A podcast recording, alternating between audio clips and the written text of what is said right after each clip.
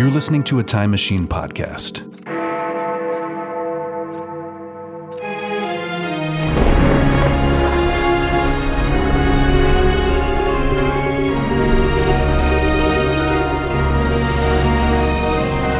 Old Movie Time Machine. An adventure through time and or space.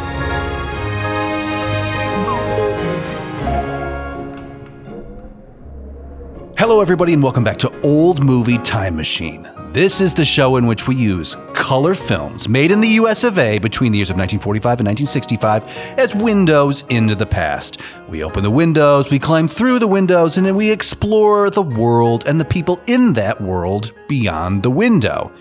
And while we do this, we're going to be asking ourselves some critical questions, such as all these people in this world beyond the window, who the hell are these people? Who are they? What are their habits? What decisions are they making? How are they treating each other? And why? And ultimately, the most important of all the questions uh, what are they wearing and what do their living rooms look like? And then at the end of the show, we climb back through the window to modern times and we ask ourselves the final, vital, ultimate question on behalf of all of humanity here in the early 21st century, which is hey, you guys, this movie that we just watched, The World Beyond the Window. Do we keep watching this thing? Is this one that we uh, dust off maybe, I don't know, once a year and pop it in and, you know, pop it in like it's a disc or a VHS tape because that's how media works these days. Do we pop this beta tape in and press play year after year? Or do we just casually drop it into a garbage can, and then casually throw some quarter pounder with cheese wrappers on top of it and just let it be taken off to the dustbin of history. We will find out. I'm your host, by the way, through time and or space, Justin Zeppa, joined as ever by my panel of international experts at being humans in the early 21st century, and also the smartest person I know, starting on my left and ending on my left. She's coming to us from across the ocean. She is my sister and yours, Carolyn Naoroz. Welcome to the program, sis. Hey there. Well, we knew that it. Uh oh, somebody's somebody's sipping Bloody Marys on a Sunday morning. Well, this is a Sunday sibling sode. Yeah, this was inevitable that it would come down to this. Now we made it over 40 episodes before it came down to a pure sibling cast which is what this is. This is brother sister. 100% not even step or half or anything like that. Just straight up, we grew up in the same house together. And now we're talking about these shitty movies. Here we are. Here we are. There's uh, not much more to say about that. no. So I'm just hanging with Not Sis the here. same house, the same genetics. Yeah, right, right. I mean, that's what all the science says anyway. I mean, we're hard pressed to believe it, but uh, the results keep coming back uh, that we are parents did not related. lie to us. Yeah, yeah, Yeah. Who could believe it?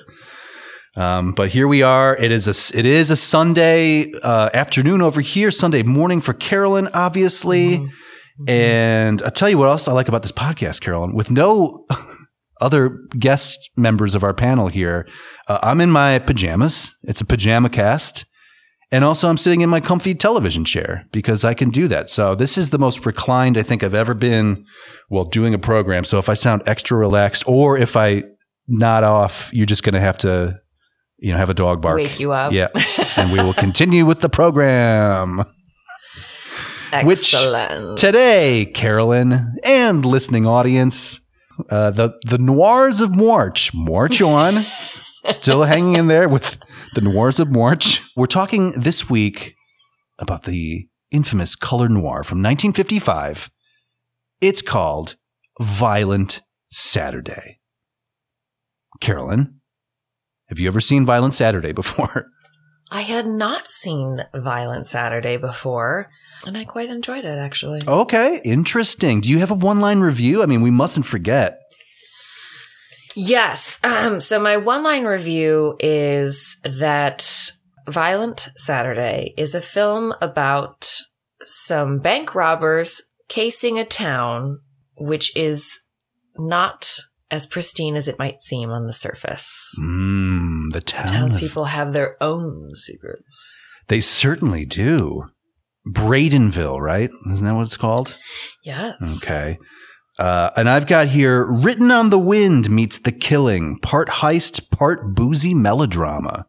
There's a lot happening in this. There's a lot of characters There in this is. film. Now, when I say happening, I'm using that term very loosely because it's a lot of people thinking, standing and thinking, considering, weighing their Yes. options. Do I steal this purse at the library? Do I walk around the corner and peep on uh, the local nurse? Do I, you know, it's a lot of people being faced with these really challenging decisions? Do I decisions. have an affair even though my husband loves me? Right. And does the husband have an affair, even though Right. the, uh, well, I mean, he can't, he couldn't if he tried, uh, most likely, because he's got a problem. Right. Low sperm count. Um, For sure. Did you, did you hear that? yeah. yeah. Whispered on the wind, yes. Sperm count. Most likely, poor Boyd. We'll well, well, we'll, find out. We'll, we will find out. Um, okay, so any general thoughts before we get into our walkthrough, our blow by blow? Yeah, I actually thought that this was a film that showcased a lot of different types of masculinity Indeed. Yes. from this time period. Yes. Um, and sort of the challenge, interestingly, sort of the, the, some of the challenges that, that men face in terms of how their wives perceive them, Mhm. how their children perceive them, how other men perceive them, and how it's sort of just like they seemed like fragile babies a little bit. Yes, there's certainly that element to them. But Um, also strong. It just it's they I feel like it showcased both sides of masculinity Yes. or like a more multifaceted version. This movie talks about some things that we rarely see, I guess. It, it gets surprisingly real for what is essentially a genre film, you know, a heist movie. Like there are moments, you know, you know the Shelley Martin story I found to be very powerful. And the way he Yes. handles that and the way he speaks with his son about that. And Right. I mean, like this is a man who obviously fought in World War II, you know, has it seems like a good marriage Mhm. and, some success and uh, a son and he really like has very emotionally touching conversations with his son in a way that I feel like we haven't really seen or that like the man in the gray flannel suit kind of like takes us almost there but not all the way. Right, right. He wants to go there, but he needs to know that he has the security of his family to and their support, I guess, before he can let himself go there. Like that Mhm. whole movie is Gregory Peck just being like, "I need you to understand this. I need to be able to talk about this." Right. And here it feels Where- like they've had that conversation.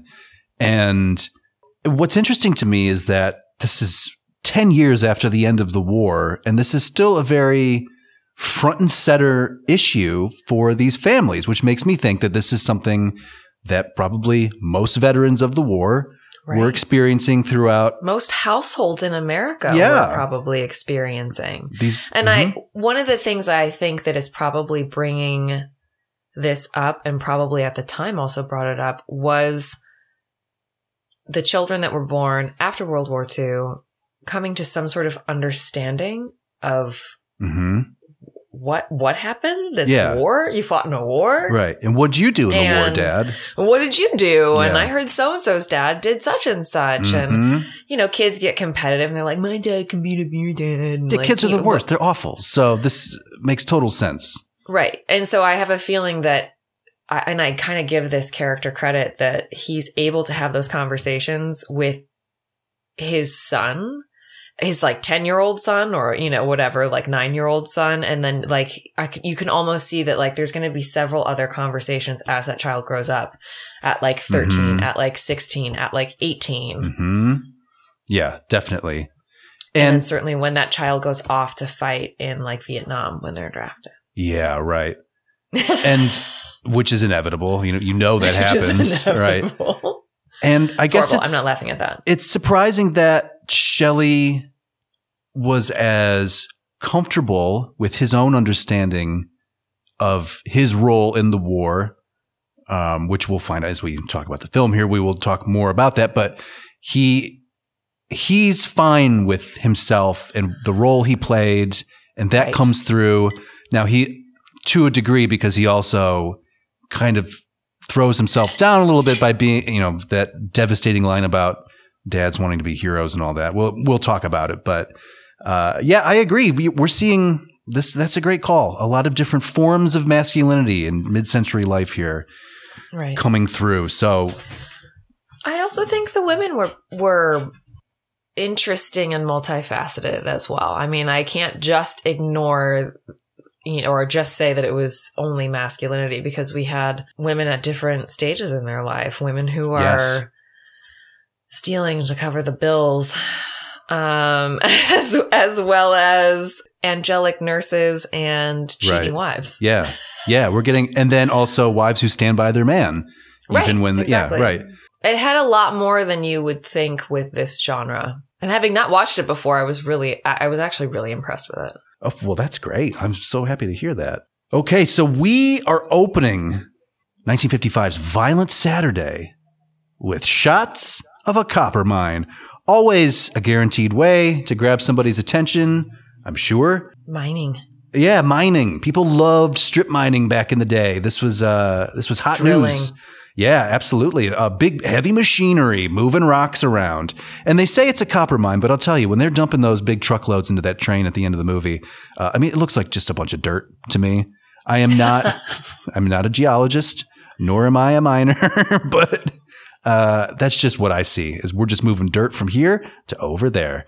Uh, but I do like the framing of these shots of the mine. We're seeing the big heavy machinery in the foreground, and we're seeing a tiny man in the distance waving a flag to another man who's also waving a flag, and he's tucked away inside the heavy machinery, and he's setting up a detonator, and they blow off the side of this uh, mining area, and then we get Violent Saturday. Here we are, the best mining action you can find in 1955 is only seen in Violent Saturday. So we go to downtown Bradenville, and right away we're seeing a bunch of things that you know that I love. Uh, number one, we're seeing a big old 1950s bus here headed to uh, Bradenville from the or headed into the Tri-State Bus Depot at Bradenville, notorious for its Tri-State Bus Depot, but also a great opportunity since we're just entering this world to check out the Hat Index. Just take a look because uh, it looks hot down there. You know, it looks like uh, Yes. typical dusty, deserty type of weather. So what we're seeing here, though, is of course it's the 1950s. Nobody can be comfortable. Everybody's wearing heavy coats, full on woolen suits. Uh, we have one, two, three, four, five, six. It can get cold in the desert depending on what time of year you're there. nine. It's like 10 out of 12 people are wearing hats at the tri-state bus state uh, bus depot of, of Bradenville. So that's a very high hat index. And we knew that. I mean, this, this tracks with everything else we've seen. Um, but also uh, just a surprise look here. We do have a, a representation watch. Uh, I was going to say that there was nobody who was not a white person in this movie, but here is a gentleman wearing a pretty sick jacket too, also looking to get on the bus and get the fuck out of Bradenville. So there he is. I mean, as one does. Does not have a line. We never see him again, but we see you right now, sir. Here's to you. Uh, flat caps off to you. But who's arriving on this bus to Bradenville? Who gets off the bus? But a man that we come to know as Harper. And Harper gets off the bus with nothing but intrigue in his eyes. And he walks past the local bank and is almost hit by a woman driving a red convertible with some golf clubs next to her, and they exchange a glance. So it's like, hmm, I wonder if she's a player in this motion picture who will reappear. Um, let's go to the bank. Let's go to Bradenville's local downtown bank branch. And we're going to go there with Harper, who is casing the joint, as criminals would like to say. And we get a shot of the interior of this bank. It's a lot of uh, deeply stained wood in this bank. And we get a shot of Harry Reeves, the bank manager here. Now, I took this shot in particular, not for any reason other than the fact that we get a great example of this thing that we see in banks, which is this little wooden wall and this little panel door that flings open and closed. And I just wonder why do bank managers feel like they are so worthy of having a little wall between them and the rest of the bank? Any thoughts on that? I don't know. Yeah. Some semblance of privacy, I guess, if you're over there or talking with the bank manager, but It's an early example of the open office concept, I guess. yes. So you're accessible, but look, I just need you to know that I have my space over here. If you want to come into this space, you're going to have to pass through this little door. And if you're going to pass through the little door, I'm going to see you because it's so little. And if I see you, I'm going to ask you if you should be in my space passing through the little door. So just everybody know that. You stay over there. Me, Harry Reeves, I'm going to be over here. And he is checking out something. Or is he checking out someone? Someone. So we watch as Harper watches the same Harry Reeves, who is, let's call it for what it is, ogling Linda Sherman, the nurse we just saw, who comes in to do some bank business. He cannot take his eyes off of her and even has to be sort of beckoned over by one of his tellers of like, uh, Mr. Reeves, the the bank vault, the very obvious bank vault over here has has reset. It needs to be, you know, manually re locked up or something like that, which is part of a bank manager's duties, apparently. So he does that as well. Harper's just watching all, he's drinking it all And He's like, I got to figure out how this bank vault works. I want to get in there. I want to take some of that stuff. And he does. And while he's doing that, Dill is casing the rest of the town. He runs into a kid and he uh, breaks this kid's hand when he drops his Afrin puffer thing. And uh, then he also goes and, and loiters outside of the, the local cop shop, the the, uh, the substation. But he steps outside of the library right into a major boy fight. There's no other word for it. There are no girls here. It's just a bunch of boys tackling and screaming each other at, each other. And uh, I took a shot of this because one of the things we like to do, of course, what are they wearing, right? And I want to see what eight or nine year old boys of 1955 are, are dressed as. And again, we've we've mentioned this in the past, but they're dressed a little like their dads. But what I really love is we're getting just all these leather shoes. I mean, these are totally these kids' dads' old shoes. They're all way too big. They're all scuffed and worn and everything. Uh, now, one of these kids, Stevie Martin, that's right, Steve Martin, uh, he's wearing what appear to be either Converse All Stars or PF Flyers. So he's wearing proper sneakers. But the rest of these kids, they look like they just stepped out of a board meeting. They've got these old dusty brogues on. But, you know, take a note. So leather shoes, still very in at the time. And uh, so this fight, uh, Harper watches the, as the fight unfolds, and we see one of the kids, Stevie Martin, fighting his best buddy, George. Bud. And as they are scrapping who should roll up, but a man named Shelley Martin, the father of young Stevie Martin.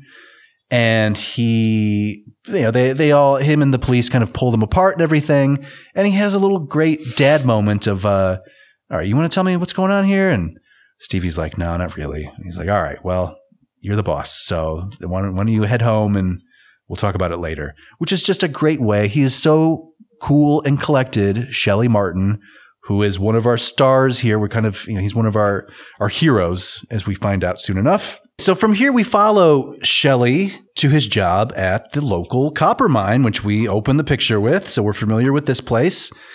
And at this point, the trains are running late and some of the trucks are broken, and he's just got a whole bunch of like work bullshit happening. And uh, people are calling about their late shipments of dirt and all of this. And we see, we get a, a shot of uh, Shelley's office here. Very nice. Of course, a big thing at the time, the era as we've seen is uh, wall calendars, very popular at the time. It's a heyday for wall calendars. If you need your, your noir blinds, here they are. Just, just a little bit in the corner here. And of course, you know, I love this old timey uh, water jug. The- Glass oh, the- water. I love the glass water tank. So good. We see these hilarious pictures of his children. One of whom is just screaming, uh, If you go back up to the top of the bookcase next to him, do we think that's like it's got to be a thermos, right? a thermos? Yeah, that's what I was wondering. It looks like it's uh, leather bound, though, possibly. Very nice. I Hmm, mean, so maybe it's some equipment though. could be something. Oh, I don't- I'd like to think he's got some chicken noodle soup in there. That's what I think. He's treating himself today. What a what a friendly guy Shelley Martin is. So from there we go to see the bad dudes. Of course, I'm talking about Harper, Chapman, and Dill. and they are hanging out in their hotel room, which again is a, a, an explosion of dingy floral patterns. We've seen this in countless pictures at this point, but this was just a design aesthetic at the time. Please, I need to get some new wallpaper. Please make it dingy. Please make it monochrome. Please have there be lots of flowers, a dizzying amount of flowers. to hide the stain. I guess so. And the smoking stains. Yeah, it is. Oh, it does have that patina of nicotine that's just been layered on it. You know, like, oh, uh, and this bedspread, like how musty and dusty is this disgusting bedspread from the 1920s? Uh, hideous.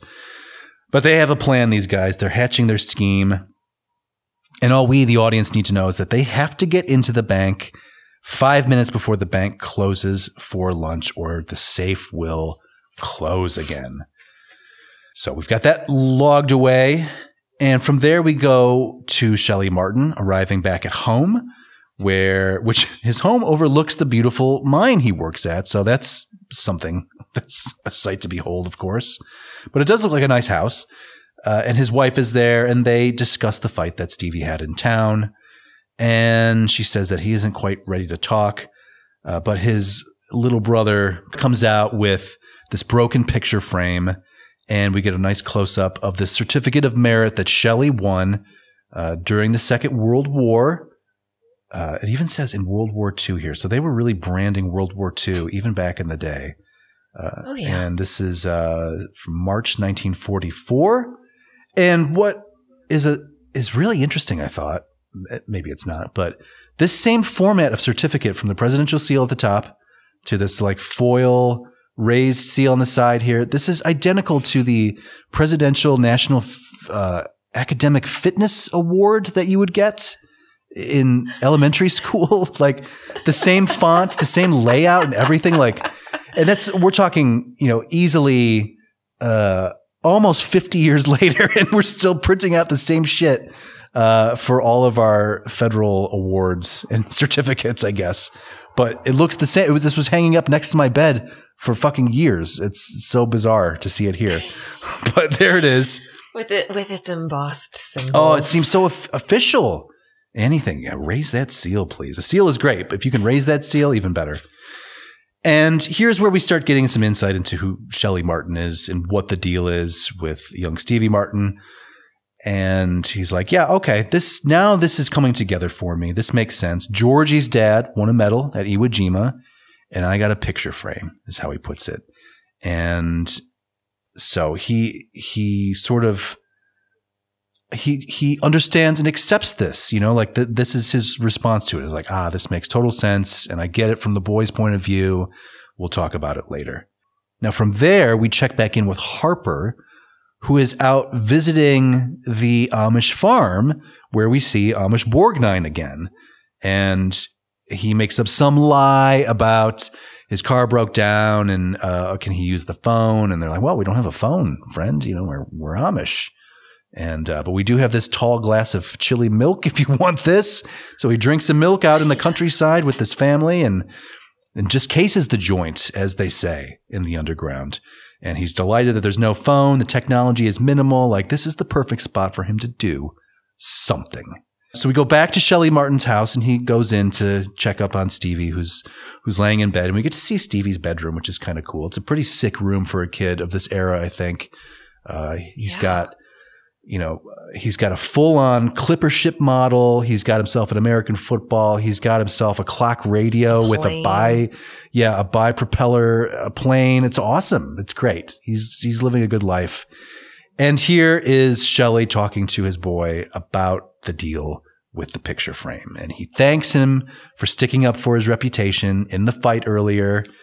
And he explains that, like, look, uh, I did what the government asked of me. The government asked me to keep running the mine. So this is where I feel like he never actually he didn't see any action. He probably wasn't even shipped abroad at this point. He he was just part Right. of like the domestic military industrial complex that was happening at the time. Of course, all over the country. Uh, we're going to take your car factories and we're going to build tanks, so on and so forth. Same thing at the mines, I imagine.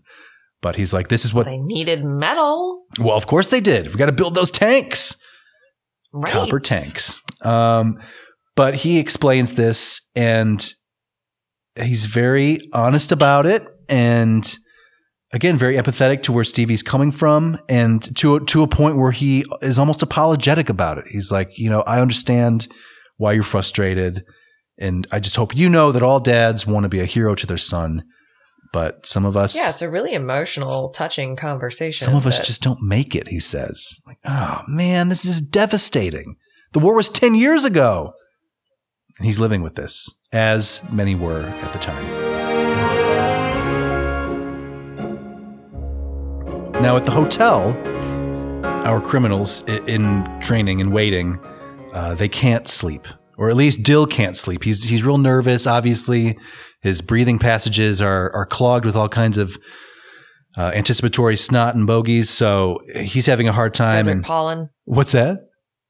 Desert The desert, famous desert pollen, of course. It's allergy season. This poor guy, he's dying. Some people are allergic to that. I, I understand. Hey, I've I've got it. I don't know what's happening over here. I don't know if it's the lupine or what, but it happens. It is real. And so he sneaks his way into Harper's room, and they have a little boys' chat, I guess, like where he starts. He like wakes him up and he's like, I'm gonna sit on your bedside and um I'm afraid and I'm Yeah. nervous and the other said, just go to sleep. He's musing about skinny women that he's he's had romances with. Right. And yeah, this it doesn't really come to much other than Harper being like, "Yeah, go to bed. I got it." But they they while they're chatting, they look outside and they see Harry Reeves walking his dog in a very suspicious manner, and they're like, "Who's this guy out there like casing our joint? We're the joint casers over here. Who's this guy casing our joint?" And Harper's like, "Go to bed. It's a man walking his dog." But of course, Harry Reeves is acting so peculiarly because he is outside walking his dog with an ulterior motive. And he leaves the hotel area and wanders into what appears to be late 1930s Krakow. I mean, this is a really bizarre, uh, very uh, dirty, ill kempt place of conflict. this Back back alley. alley. Yeah, right. And it's it's pretty rough. But we see eventually why he's sneaking around in the back alley.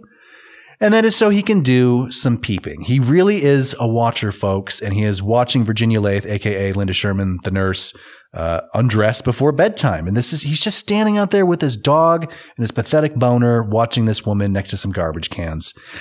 And while he's peeping, of course, who should roll up but Elsie Braden from the library? And she has got the the purse the incriminating purse with her, and she has chosen this exact same moment of um, peeping coincidence to drop off the the results of this purse.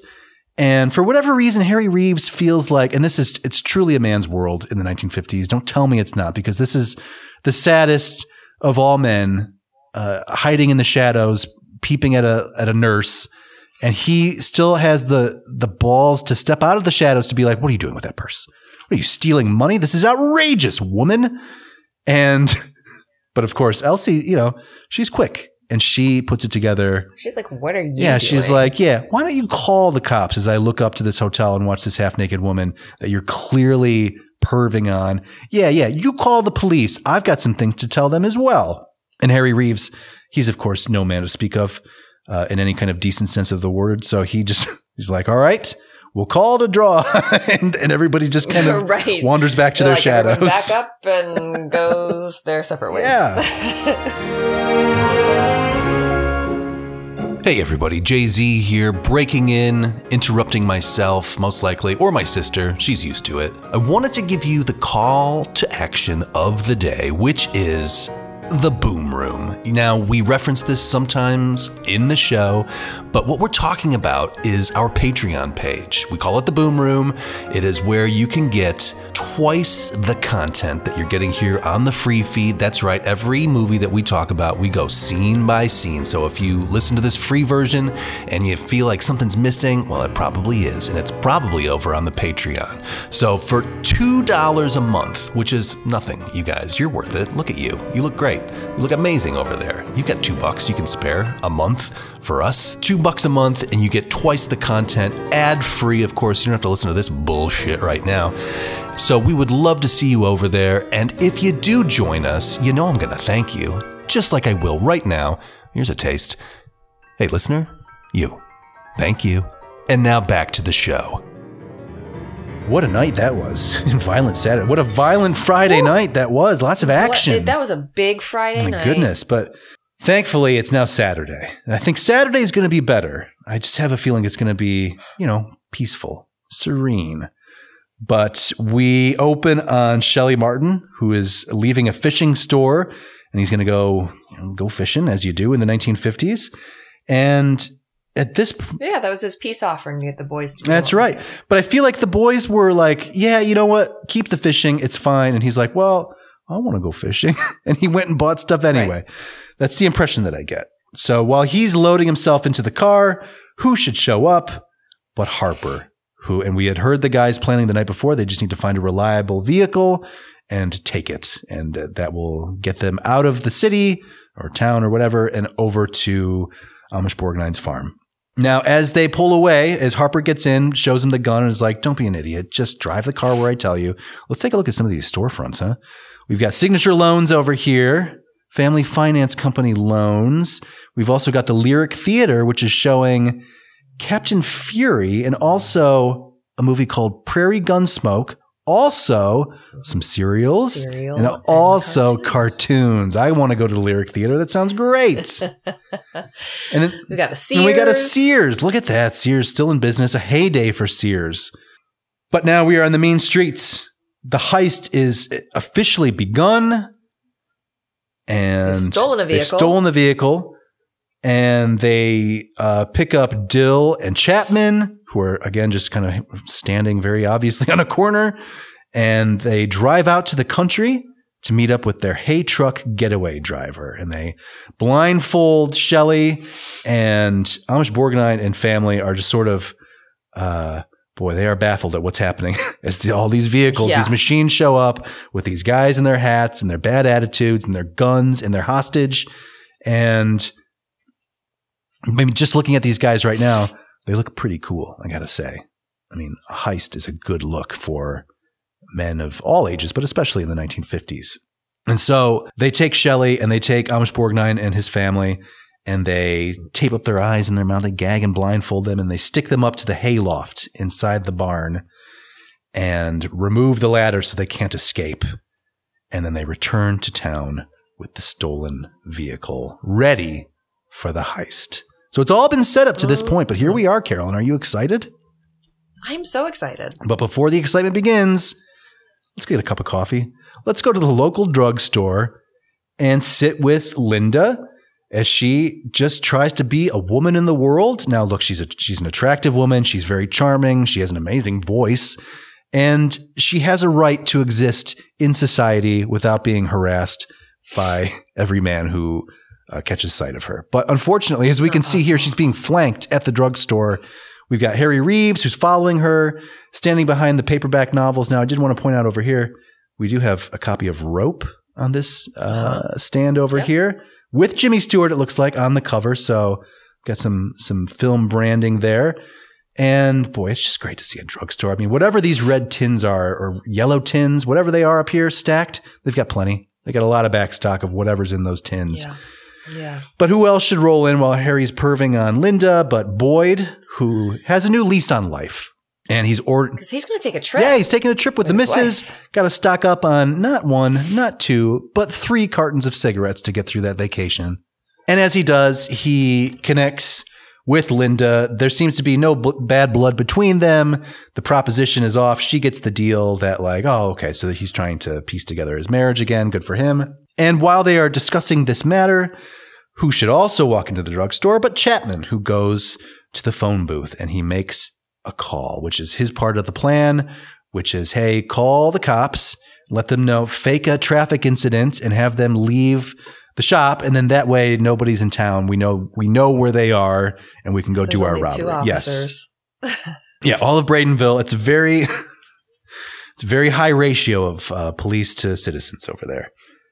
So then we go to the bank and here's where shit's really going to hit the fan. But first of all, we need to It gets big. take note of the fact that according to all these wall calendars, it is officially Violent Saturday the 12th. So Mhm. it's happening. I mean, it even says today is Saturday the 12th. So not just a clever title, it is accurate as well. And we see Emily Fairchild. She's getting some traveler's checks from Harry Reeves over at the bank for their big trip, and she runs into her golf partner, and she makes it quite clear that hey, I'm going to piece it together, and he deals with it fairly well. I mean, they're all, he's like, okay, I guess you are married. Fair enough. Uh, I mean, and then she sits down with Harry Reeves. yes, and we must note that everybody in town is banking uh, on a Saturday. Everyone Everybody a needs to do It's it. very busy. And also very true to life. And I'll tell you what I like, Carolyn, is the fact that this bank has weekend hours, has weekend opening. Yes. uh, you know, it's not just the lobby, it's not just the ATM. It, it is, you can go there and do some legit banking. And I appreciate it because, guys, I don't know about you, but I'm at work all day. When am I supposed to do my banking? Am supposed to leave the office and go do banking? No way. I'm doing it on a Saturday, a violent Saturday. So anyway, that's what's happening here. Everybody's doing banking in town. We see uh, who shows up. Elsie Braden shows up, and she's going to pay off her debt and throw that in Harry Reeves's pervy face. And we see, yeah, uh, Fairchild's there. so the whole cast is pretty much assembled. Yeah, they just all funnel their way into the bank, and Chapman, Dill, and Harper all show up. They close the blinds behind them as that was their plan, and they lock the door and they wait for the safe to open at noon, or no, to mm, yeah, whatever the deal is. Something happens at noon. That's they're, they're waiting for that. They can get into the safe, and while they start robbing the safe, uh, Harry's eyeballing, you know, weak Harry Reeves. He's eyeballing the gun that's in his desk drawer, which, if I am the three criminals, I will be checking the bank manager's drawer for either the button, right? The signal to the, Right. the police, or for the firearm, which I know that somebody in this building has. It is a bank filled with money. Somebody's got a gun. But they're just, time is of the essence. So they just go right for the vault. They fill up their bags. Harry makes a move for the gun. He gets blown away. And Emily stands up because she's so surprised and she gets blown away. So, what was once a very peaceful Saturday is now becoming a violent Saturday. And meanwhile, uh, the rest of the town is queued up outside. They are hammering on the doors. Because they heard the gunshots. Well, but there are also no fewer than 20 people just lined up to do banking at Bank of Bradenville. Maybe it's gunshots. I think these people were they wanted to do some transactions. I think they wanted to move some funds around. I think everybody here was looking to either take something out or put something in, move something from here to there. And so they're like pounding on the closed doors. Hey, bank, you know, you're supposed to have weekend hours. And like you say, the gunshots probably an alert as well. right. Uh, Harper, Chapman, and Dill all run out and they hop in the car and they head back to the farm. Now, Of Amish Borgman. Yes, with uh, proprietor Amish Borgnine, who is again still taped up with the family and Shelley Martin. And we cut back to Shelley, who is doing some good hostage heroics by sort of exploring his space he can't see. He almost falls out of that hayloft. That was a real uh, heart in the throat moment. Yeah. And then he backs into uh, a barn beam that has an exposed nail that he uses to like pick Peel that tape off, off. his blindfold. oh, so dangerous. and then his right. I'm like, oh my god, he's gonna Calling doc- Dr. Tetanus over here. Can I get this man a shot? Right. Yeah, but he makes it, and he is able to then take off his blindfold as well. And he goes and scopes the scene, and he sees Slick outside waiting by the hay truck. And Slick's got himself a, a shotgun as well. So then he schemes to like, okay, we got to get this guy in here. Uh, you know, there's no other way down from the hayloft other than the ladder, which has been taken away. So he lures him inside the barn. And I forget what was his excuse for for why he needed to come up there. Usually it's like a you know I, I got a sick man here. Open up the prison doors or you know whatever. But he, he's Yeah, I can't there's some what it excuse. It doesn't matter. The slick does come in. He's like voices. What's going on? And he and he uh, gets a barrel, a very heavy barrel thrown on top of him, and he dies. So uh, Shelley Martin's body Yeah, count now at one, and Amish Borgnine, of course, hates all of this. They, you know, the family is uh, ungagged in all of this, and he is very sad to see uh, the fate of Slick, the shitty truck driver. Even though his and his family's life is in danger, He and and they are threatening to burn the barn down with them inside. Uh, he believes that it's just a matter of God's will whether they live or die. But Shelley Martin, boy, he's been around the block a couple times. He's like, He is not going to take this yeah, line. no, I've got the shotgun, so I'm going to make the most of that. You can hang out here if you want to. And they are about to leave the truck, uh, leave in the hay truck when Harper Chapman and Dill show up. And then we have this standoff where they understand that the hostages are freed. They have the shotgun. Slick is nowhere to be seen. We got to write him off right away. And the shooting starts. There's fire. Yes, so they threaten to, to they they drive Shelley's car into the barn. They put a rock on the accelerator and just drive it in. Then they set fire to the gas tank. So the barn only has the one exit, we're we're told. And so it is now on fire. So Shelley has to act and he wastes Harper uh, through the door. He, he carves out a hole and he blows away Harper. And then he's shot by Dill, who is about to finish the job when who should show up behind him but Amish Borgnine with his pitchfork, and he stabs Dill right in the back with it. Just just stabs him dead, and it's kind of awesome. And Amish Borgnine has mixed feelings about it, as he will, of course. Um, but he is the the man standing, and I thought it was a, you know, a big moment. This is sort of like the. I think also his reaction, Amish Borgnine, Mhm. as a father to his child being shot. yeah, absolutely. And oh, okay, so He's like, I think it sort of makes him realize, like, if I don't stand up and protect my family, no one Yes, will. this is this is the again the complicated masculinity we were referencing earlier of where he's right. now faced with this terrible situation. Uh, how do I defend my castle here with my family? And he does what he needs to do.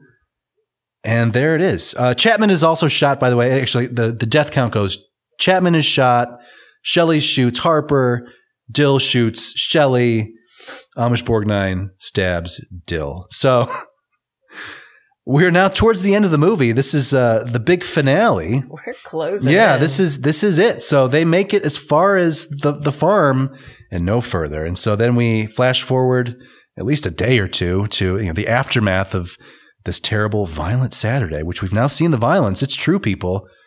Um, violence is here. It's it's uh, in the offing. So Harry Reeves comes to in the hospital. So unfortunately, when he was blown away in the bank, uh, making his move while they were trying to empty the the vault, he does not die. We're sad about that, but he does have a new lease on life and a new lease on his peeping, and he's reevaluating some choices that he's making regarding his uh, illness of watching people undress while they don't know it. And who should be his nurse, of course, but Linda Sherman. And he tries to make a confession to her of, of being a perv. And she's like, Yeah, I I know. I know you're a perv, but let's not. Let's move on from your perviness if if you can, and you go home to your wife for fuck's sake. And the, I thought she was very magnanimous in this entire scene where she Totally. was like, "You don't need to. You don't need to. Oh, you you want to? yeah, okay. I'm. Tony." Believe me, I am Jesus. aware. I have I have five senses, and I'm aware right. that yeah, you and you're a man, and I am a woman, and this is how it is. Which is sad because again, she should have a right to just exist in the world without dealing with the pervs. But here we are. And Linda then goes outside to catch up with Boyd, who is ruining the death of his wife. So Emily was shot and killed during the heist, we find out. And he is trying to just piece it all together. And she listens to his hopelessness and how they were planning on having a family together. And now that's just gone. And he cries, which is And I mean, he's like, "I need you to go away because I don't want you to see me Yeah. like this." And I just, I was like, "Wow, okay." He's weeping openly. Right. And and again, the masculinity question comes in and th- this is something that we rarely see, you know, and it is for somebody who has been painted as a real boozy cad throughout the entire picture to see him be a human being and acknowledge the loss of his uh, his loved one uh, in such an open and emotional fashion, very not Right. 1950s, but here it is. It's real, folks. Drink it in. And then we go to Stevie, who goes to see a recovering Shelley Martin, who is in hospital as well. Is he, he's in the hospital, right? uh, yes, Yes. he is in the hospital because he's in the. He does some wheelchair. That's right. There is Glad you called it out. And uh, Stevie comes to see him, and he's so proud of his dad now for having wasted all these bozos and saved the day. He was the only one who did it, who did anything. And so Stevie then invites Georgie and the rest of his his dude gang into the room, and they're all so proud and impressed. And Shelley Martin says that he was scared, but also that being scared is okay. And so concludes 1955's Violent Saturday. Well, here we are. What a ride, sis. I, I mean, yeah. Let's let's get into the the details. Yeah, yeah. Let's let's do some some uh, some business here. Let's get into our admin. Carolyn Melrose, 1955's Victor Matures, Virginia Leith's Violent Saturday. Yep. Do we keep watching this?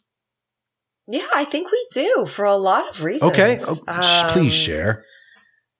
Uh, like I said at the beginning, I think that this has, you know, uh, a lot of different types of masculinity. Um, I think even the uh, female characters are also very multifaceted and um, it's a tight movie, like you said. Like it, there's really no excess to it. Yeah. Everything is like fits together nicely, and uh, it's a it's a pretty quick watch. And cinematography wise, I really enjoyed it. Yeah, it was. It's uh it's a very well put together film. Uh, there's a lot of uh, Yeah. purpose and, and Yeah. talent behind it to frame these shots. It looks amazing.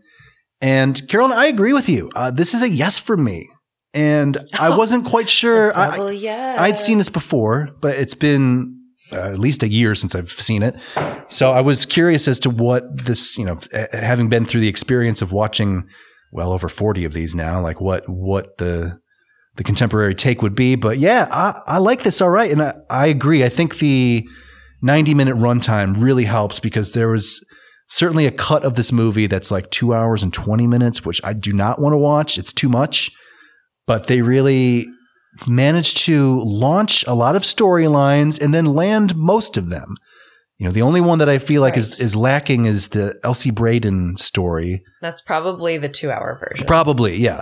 Although she does play some kind of role in Harry Reeves's peeping when she when they discover each other's little secrets. But uh, you know, there's probably something more there. But agreed. I think you know, as far as like this type of heist movie goes, pretty good. I like uh, some of these characters. I Shelley Martin, I think, is a great character, a great leading man yeah. again talking you know is very articulate in dealing with and expressing the feelings that veteran men of this era would be experiencing with their families years later after the war experience so Yep. yeah it's a keeper great i love it violent saturday who knew and that concludes 1955's violent saturday well done let's look at Well done, us. sister we did a great job we're we're we're so Yep. good. Next week, we are concluding the Noirs of March. Dry your eyes. I know it's very sad, but we're going to go to 1956 because, again, chronological order. Next week's episode is going to be about a film called A Kiss Before Dying. A ruthless college student resorts to murder in an attempt to marry an heiress. Starring Robert Wagner, Jeffrey Hunter, and of course, Linda Sherman slash best friend Claire, Virginia Leith. Coming back at you next week Wow. as the Noirs of March uh, finalize themselves and we wrap up this miniseries. So I look forward to that. Carolyn, I hope you're there. And we will find out what's up with Virginia Leith in 1956. How's she doing? We're really charting her progress as well uh, throughout these films. So, all right. Well, thank you so much for joining, sis. I appreciate you. My pleasure. And to the rest of the gals, of course, uh, on their behalf, We you know, we say hi to you, listener, from them.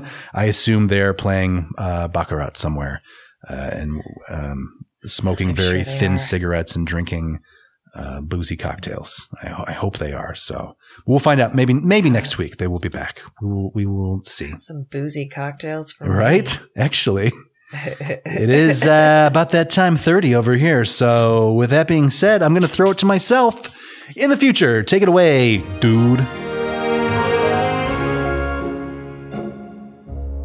Oh, thank you so much, past self. Well done, siblings. Nice to hear from you. But of course, you let us know what you think of the episode. Write us at partyline at oldmovietimemachine.com and, you know, send us uh, anything you got, anything on your mind. We'd love to hear from you. Now, next week, we're going to be watching 1956's A Kiss Before Dying, and this is available for you in a few spots. So you can get caught up with that film before next Wednesday's release. It is available for you for rent or buy at the following locations Apple TV, Amazon, and Voodoo. Oh, Vudu, so mysterious. Anyway, check that out. Get caught up watch the film, and then listen along with us next Wednesday. And until that time, please never forget that this has been Old Movie Time Machine.